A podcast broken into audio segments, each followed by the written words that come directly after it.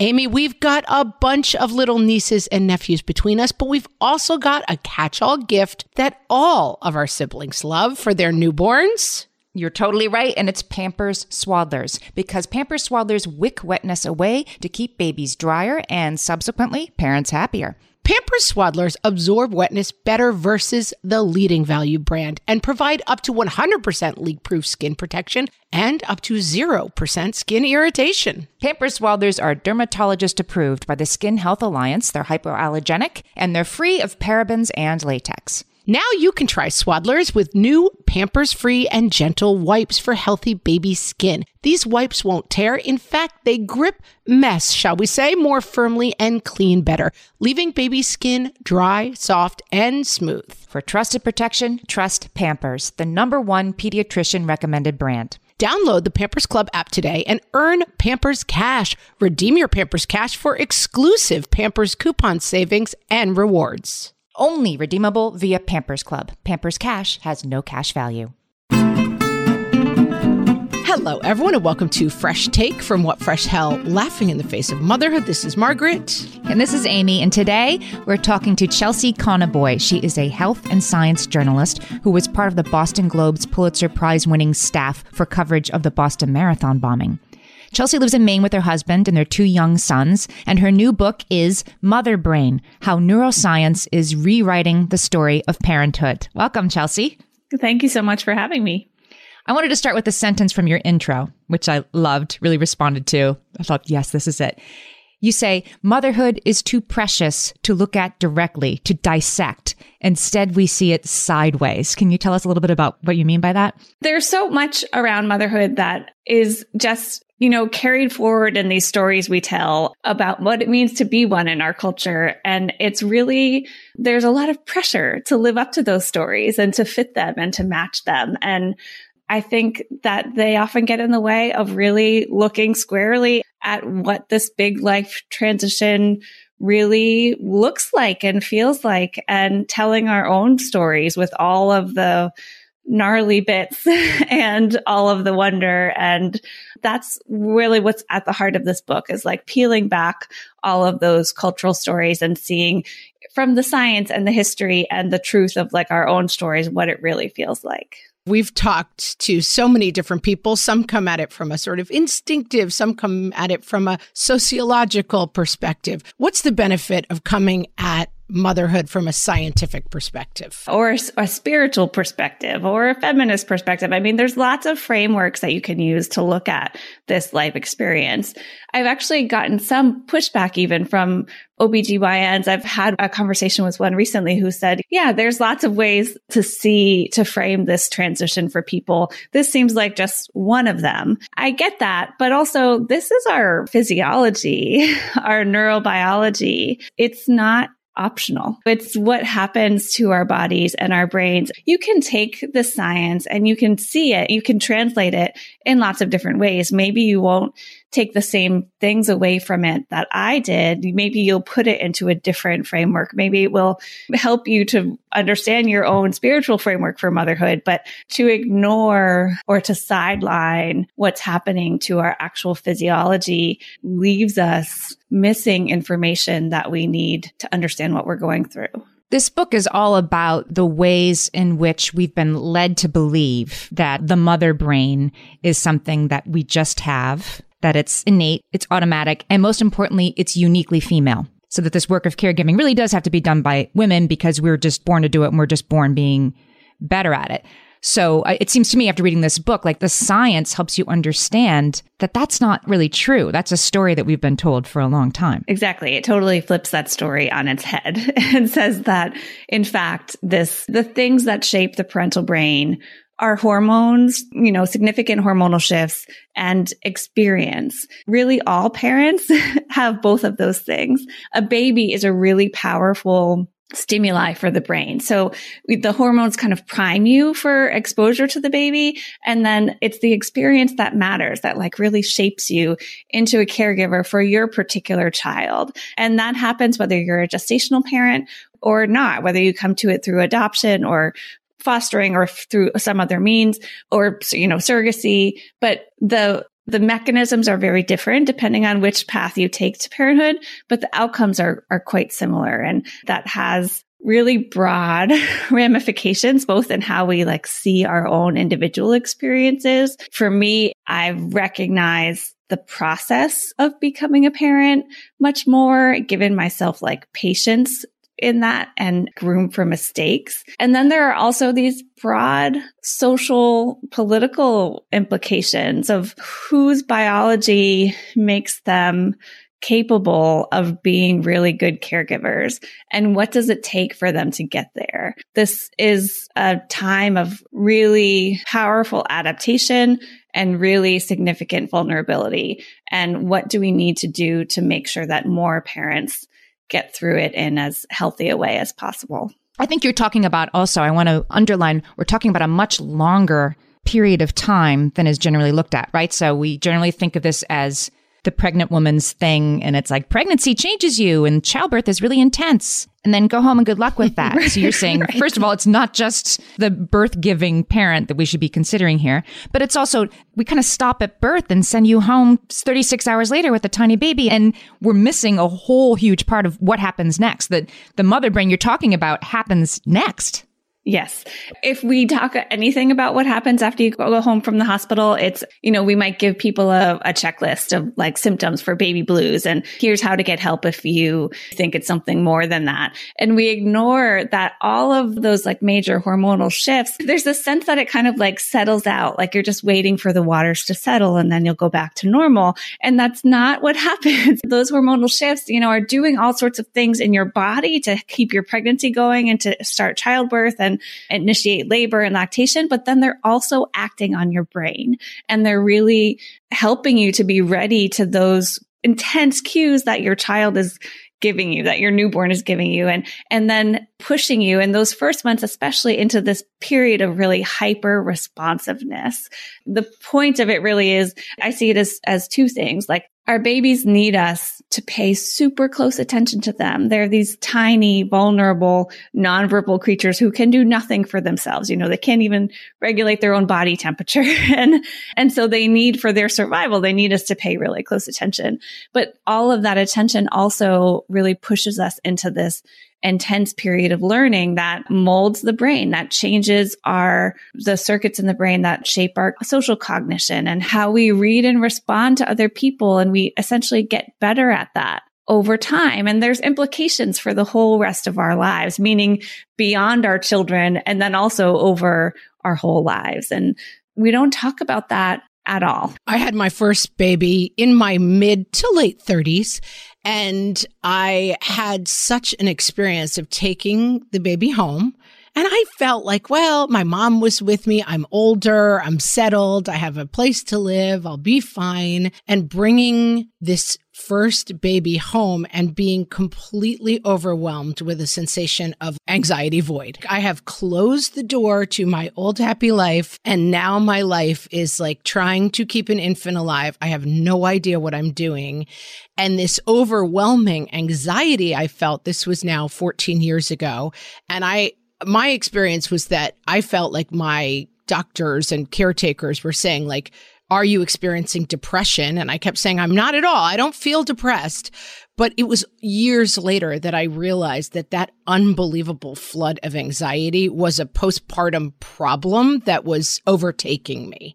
It's interesting to me that that was only 14 years ago and that was not part of the conversation at all. Nobody was saying your brain is going through something that is overwhelming your system. And if I had understood that, I feel like I would have had a much easier experience of this very out of body anxiety that I was having instead. My experience is very similar to that. I really was overwhelmed with worry and I really, I worried about the worry. You know, I, I thought like, what is this? What's happening to me? Have I already failed him, my son. And Helena Rutherford is a researcher at Yale Child Study Center and does a lot of work on the parental brain. And she said that maternal anxiety is really hard to study, partly because almost every mother endorses symptoms of anxiety. How do you separate what's adaptive from what's clinical. You know, how do you separate what is a problem from what is part of the process?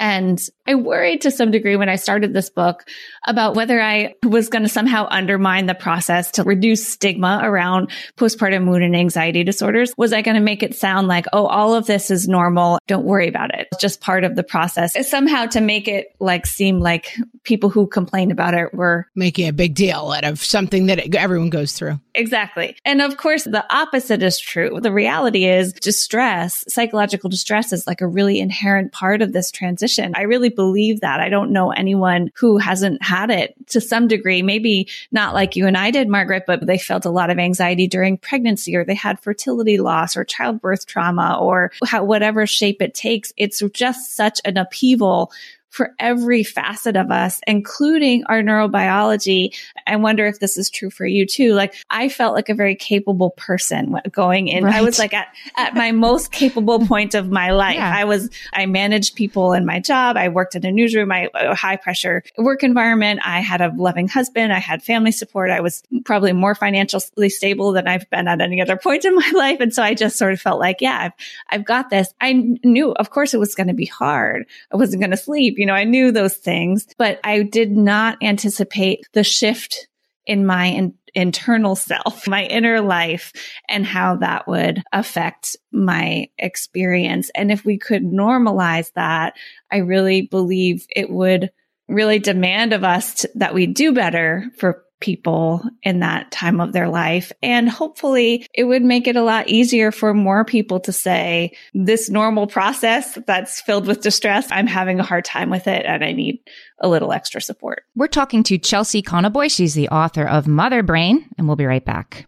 Margaret, I've got a go to baby shower gift that I give whenever there's another newborn in my life. Can you guess what it is? Amy, three guesses. First two don't count. It's Pampers Swaddlers. Exactly. Pampers Swaddlers keep baby's skin dry, happy, and healthy. Pampers Swaddlers absorb wetness better than the leading value brand and provide up to 100% leak-proof skin protection and up to 0% skin irritation. Pampers Swaddlers are dermatologist approved by the Skin Health Alliance, hypoallergenic, and free of parabens and latex. Try Swaddlers with new Pampers Free and Gentle wipes for healthy baby skin. These wipes are five times stronger, gripping mess more firmly, shall we say, and making diaper changes a breeze. For trusted protection, trust Pampers, the number one pediatrician recommended brand. Download the Pampers Club app today and earn Pampers Cash. Then redeem your Pampers Cash for exclusive Pampers coupon savings and rewards. Only redeemable via Pampers Club. Pampers Cash has no cash value. Amy, you know me well enough to know that my daily power breakfast is toast with peanut butter on top. Toast with peanut butter. It's also, by the way, one of my favorite power breakfasts. So we agree on that thing. We were recently together and we shared some toast with peanut butter. And I'm going to tell you, we used Hero bread. It adds even more protein and fiber to that combo without adding any more sugar. Hero Bread has remade the carby, empty calorie bread products into versions that include no net carbs, zero gram sugar, and fewer calories, plus more protein and fiber while still being super fluffy and delicious. I was not sure that that particular combination was going to be possible, but Hero Bread has figured it out. Yeah, this is one I'm glad they let us try. It's like it really tastes good. I've been trying to add more protein to my diet, and I would have thought that a hamburger rolls was not the place to do that, Amy. but all of Hero Bread's products, from rolls to tortillas to croissants, we please, offer protein and fiber, zero to one grams of net carbs, and zero grams of sugar. Start your Hero Bread bundle on their website and get 10% off your order. Go to hero.co and use the code motherhood at checkout. I like this bread, people. It's H E R O dot C O and code motherhood for 10% off your order of Hero Bread. There's another part of this taking the baby home from the hospital thing. I'm not going to be anxious. I know how to do this. For me, it was like I've been babysitting for free since second grade. I got this. And I kind of did, but there's another part that can catch parents by surprise, which is, as you say, we think, we're told that there's a circuit in our brain that's going to flip. And like a mother bird, like a mother anything, we're just going to be flooded with love and care for this tiny baby. The maternal instinct is going to take over and the warm and fuzzy is just going to carry us through all those late nights because they're only little once. And you just think that there's a, a switch that will flip. And sometimes it does and sometimes it doesn't. And sometimes it doesn't take it from me. And then that's another thing to freak out about. Can you talk a little bit about that and what your research found? Even if we do talk about like how the hormones act on us after childbirth, so often the narrative is you're flooded with oxytocin and your baby is flooded with oxytocin and you start breastfeeding and the bond is sealed like it's pixie dust. The love hormone just takes over. And it's just much more complicated than that. And their oxytocin isn't the only thing that's at work. There's also all our body's stress system, cortisol and allopregnanolone, the things that shape how our bodies respond to stress and regulate stress are pushed to the absolute max during the end of pregnancy in particular. And then there's this huge transition in the early postpartum period where there are these systems that are in our brains that are driving our stress response and regulating it. And those scales kind of get tossed in the air at the same time that progesterone and estrogen, all of that is changing too. And it's just a lot all at once. And so even if we have an oxytocin response, it's not going to feel the same. It's just not going to feel the same from person to person. And so often we frame this in terms of maternal love, that you're going to feel this overwhelming love. And how I came to see this instead as I looked at this research was the adaptive parental brain is really driving us to pay attention. It, that's driven by changes in our brain circuitry around motivation and meaning making and vigilance and attention can feel all sorts of ways. Attention can feel warm and full of love and that rush of warmth. It can also feel like worry. It can feel like something in between. It can moment to moment, it can feel different. But what our babies really need from us before love even is our attention. It's also not a moment. I'm thinking, is it the, what's the movie? Is it Waitress Amy? It's Keri Russell and she's pregnant the whole time. She's in a kind of abusive relationship and what is she going to do?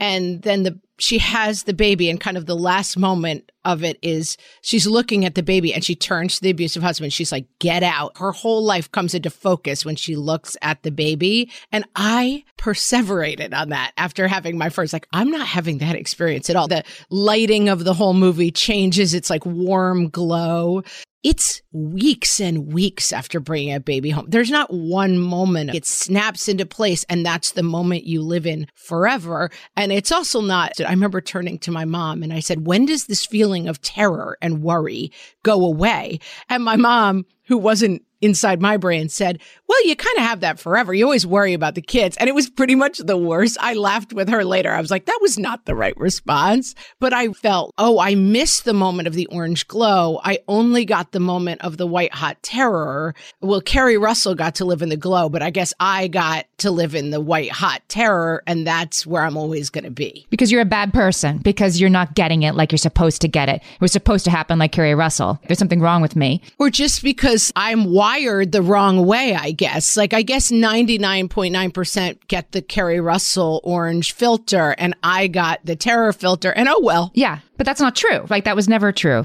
the Keri Russell orange filter. And it changed eventually, but when I was in that place, it would have been nice if somebody could have reached in and explained yeah. that to me. How much different would that experience have been if you had anticipated some of that? If you knew like it can feel lots of different ways and it might feel like white hot terror. And that process, that feeling actually might be part of your adaptation. Like it might not be a sign that you're broken and a bad mother already. Yeah. Would have been nice. Yeah, would have been nice. Yes, I feel this way too. Once I well, I started looking at this research, that's kind of like what it did for me. I was able to look back at that time and realize that was intense. I could have definitely used some professional support and just different kinds of personal support in my life. But also like a good part of that was productive. like it was my brain really honing in on my baby and his well-being and trying to figure it out. It's that like golden hour moment that is so often described not only in pop culture, but also in parenting books and childbirth preparation books is one way it can go. And perhaps even more common is something different. It's a little bit of that plus worry. You know, it's like ambivalence. It's multiple things at once. Darby Saxbe, who's director of the Center for the Changing Family at the University of Southern California. She does a lot of work on parents and in particular on fathers, but she told me that one of her mentors said parenting is so, so important to the species that there will be redundancy. You can have the beginning of the bond be in that those first moments when they put your baby on your chest. But if your baby goes to the NICU or if you don't feel that particular kind of bond, there's lots of other opportunities for you to begin to have those feelings over time. It's a process, absolutely. And it's not two options. I think one thing that confused me was that it's either warm glow of perfection or it's postpartum depression where you're crying or having thoughts, you know, dark thoughts. I was like, I'm not crying, I'm not depressed, but that there's a wide range of ways that as your brain fires, that your biology may be responding to that. Exactly. I say in the book that I thought that postpartum depression was sort of like the flu, like you had it or you didn't have it. In reality, it's like a very messy way of describing one end of a spectrum of distress and adaptation. Postpartum depression isn't one thing for starters,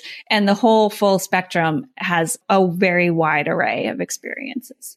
I want to talk about why the baby parent relationship is actually a two way street and how it continues to change our brains. We're talking to Chelsea Conaboya. We'll be right back. Margaret, I've been at the research again, looking into metabolic health and more importantly, metabolic flexibility, which turns out is the key to improved energy levels, better sleep, better fitness, all the things. And I found out about all this because we got a chance to try Lumen, the first handheld device that helps you manage your metabolic health. Lumen works when you breathe into it. If you do that first thing in the morning or after a workout, Lumen measures your metabolism by measuring the amount of carbon dioxide in your breath. It's science, people. That lets you see exactly what's going on in your body in real time. Then you use Lumen's app to get tailored guidance to improve your sleep, your nutrition, even stress management. If you're interested in figuring out the effects of different sorts of foods on your body, Lumen is a really cool way to see what's actually happening as your body burns different fuel sources. If you want to take the next step in improving your health, go to lumen.me and use fresh to get $100 off your lumen. That is L U M E N dot M E. Lumen.me and use the code FRESH at checkout for $100 off. Thank you, Lumen, for sponsoring this episode. Hey there, I'm Debbie Reber, the founder of Tilt Parenting and the author of the book Differently Wired. The mission of Tilt is to change the way neurodivergence whether that's having a learning disability, having ADHD, being gifted, autistic, or some combination of all of the above, is perceived and experienced so differently wired kids and the parents like us raising them can truly thrive. On the Tilt Parenting podcast, I get to talk with authors, therapists, educators, and parenting experts who are committed to this mission. I ask the questions my listeners are most curious about when it comes to supporting our kids. And in turn, my guests share strategies for challenges, out of the box ideas for navigating school, best practices for therapies, tips for advocating, and so many thoughtful insights on what it really takes to help our kids grow up feeling seen and respected so they can create awesome lives for themselves. I know that raising a differently wired kid can feel overwhelming and isolating, but I promise you, you are not alone, and it can feel so much better. If you're on this parenting journey, come listen to Tilt Parenting. Together, we can shift this paradigm and show up for our exceptional kids with hope, possibility, and joy. So, Chelsea, I'm going to give you another quote from the book. You say, New parenthood is a big disruption, but it also comes with a tiny air traffic controller. Can you talk a little bit about how it's actually a two way street, how we develop our brains together? I love this piece so much for one reason, because I have two very different children. And I love the fact that the way my brain adapts, it's not a one size fits all kind of thing. It's really changing in response to our particular kids. So we talked about how the hormones really kind of prime the brain to be changed in new parenthood. And then the babies come with all of their own stuff. They have their own genes. They have their own temperament. They have their own, you know, physical and developmental needs. And all of that serves as cues to really shape us in response to them. A researcher that from Australia who I talked to named Winnie Orchard, the circuitry in our brain that is committed to or involved in reading our own emotions and physical needs and are defining sort of our own sense of self. There's some indications in the research that that basically like gets extended to include our children. Those systems that have been dedicated to predicting our needs and meeting them then serve to predict and meet the needs of our children. Inherent in that is, you know, there's no factory model for a, ch- a child. They're all different. So if our brain is like working to read them and to know them, it's also the way it adapts is adjusts to them. There's some fascinating research that looks at differences between the mothers of babies who were born full term and the mothers of babies who were in the NICU and how essentially there's a difference in the pattern of changes in the early postpartum period that indicates that maybe this is a, a, small study, but it seems like the NICU mothers' brains are essentially working harder to read the cues from their babies because their babies can do less. You know, there's less physical expression of cues, even simple things like giving feeding cues and sleep patterns and Another study compares children, mothers of children who are autistic and neurotypical and found some differences in the patterns of their brains that may suggest that their social cognition or their, the way that they process their children's social cues are different than the mothers of neurotypical kids. So it's such a counterpoint to the idea that there is this innate switch that flips. It is like a living process. One of the solutions that we've really talked about throughout the episode is helping people just recognize this neuroscience and understand the role it plays and that the outcomes are not as simple as we may have thought and giving that information to people. What are some other solutions that you've come to with this work? My primary goal with this book is to help us know ourselves better. But this book doesn't include a lot of easy tips and tricks and takeaways in that sense, because the truth is this is a really systemic issue.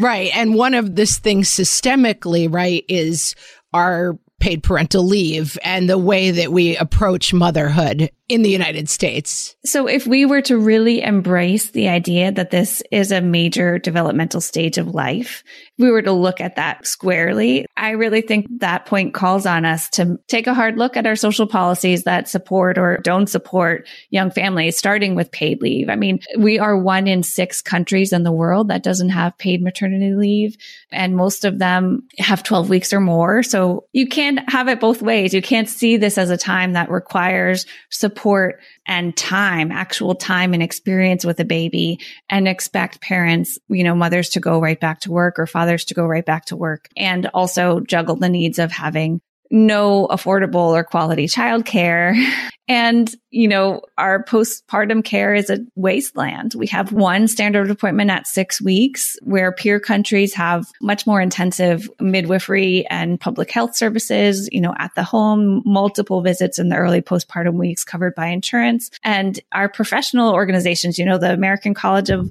OBGYN has said we need a much more holistic approach to postpartum care. That, that six week appointment punctuates a period of time that is devoid of care for new mothers. I think their words. And this was years ago, you know, they've called for reform and it hasn't happened. I really think it goes back to the, all of these things, our lack of paid leave, our lack of childcare, our lack of real meaningful postpartum care goes back to this idea that people in power believe that we have what we need to do this work because it's innate in us. Because it's innate. Right, exactly. We're giving ourselves a pass. Well, moms will just know how to do this. They don't need support or care or training or empathy or weekly mental health visits because they'll just know the circuit will flip. You know, the systems are not going to change tomorrow. It is still useful to hear and would have been useful to me to hear okay, you had a baby on Thursday, your husband went back to work on Monday, you didn't have a ton of support, you had one six week appointment where they were like, Are you depressed? No. Okay, off you go. Even when the systems don't change, understanding that that's a lot to ask of a new mom,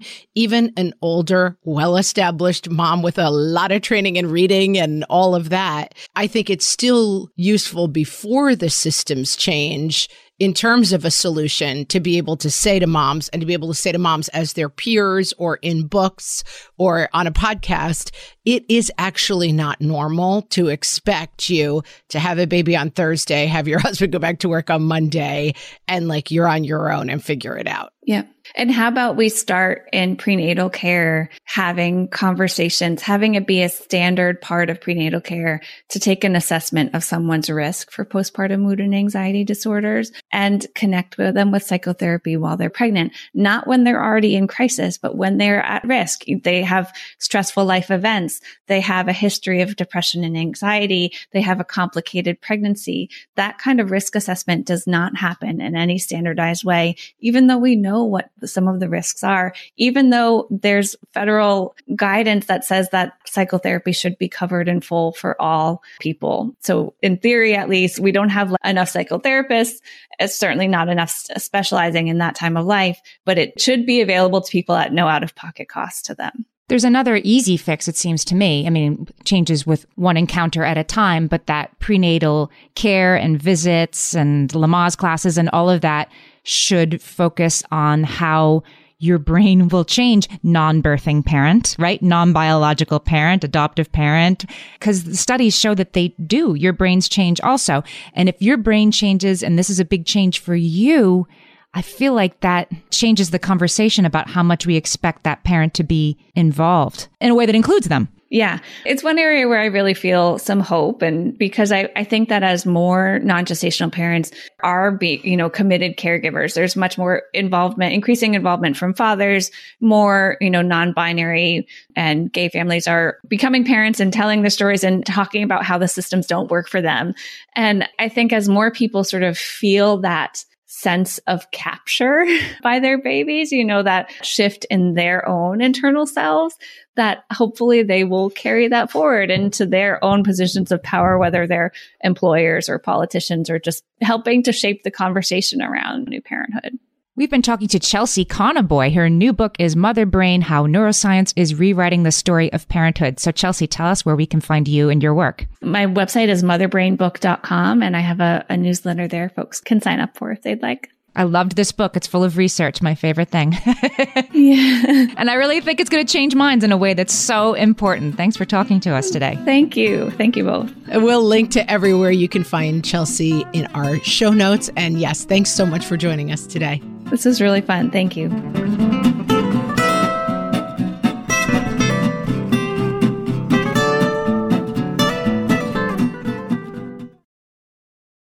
No one told us the truth about parenthood. Why? This is the podcast everyone needed before they had kids because now that those little ones are here, whew, there is a lot to unpack. I'm Rachel Shepardota, and I am your host for the podcast No One Told Us, where we tell the truth about parenting and let you in on all the stuff you really should have known about before having kids. I am the founder of Hey Sleepy Baby, but this podcast is so much more than sleep. We'll be diving into all the topics that you really care about and need to know while you do your best job raising those adorable, tidy humans. Our goal is to just make you feel less alone and less overwhelmed. There are so many things that no one tells us before becoming a parent, and I think that we should really pull back the curtain on becoming a first time or second time mom or dad to share the good, the bad, and the ugly. We'll have a little education, a little fun, and a whole lot of heart that goes into each and every episode. So join me and our amazing guests each week to hear us talk about what no one told us. When it comes to raising kids, there's so much to consider. Things like what do we feed them? When do we feed them? How do they sleep? What does it look like to raise kind kids? How does their nervous system work? How do I keep myself calm? What are my triggers? There's so much that comes into play, and we are distilling all of that information for you at Voices of Your Village podcast, where we bring experts in the field of early childhood and education and psychology and across the board so that you don't have to comb the internet for information you get to show up and hang out and have shame free, judgment free conversations and insights into what it looks like to raise kind, empathetic, emotionally intelligent humans. I'm Alyssa Blask Campbell. I have a master's degree in early childhood education. I'm a mom of two, and I am walking this journey right alongside you doing this work. Come hang out with me at Voices of Your Village, and we can dive into real conversations with actionable tips.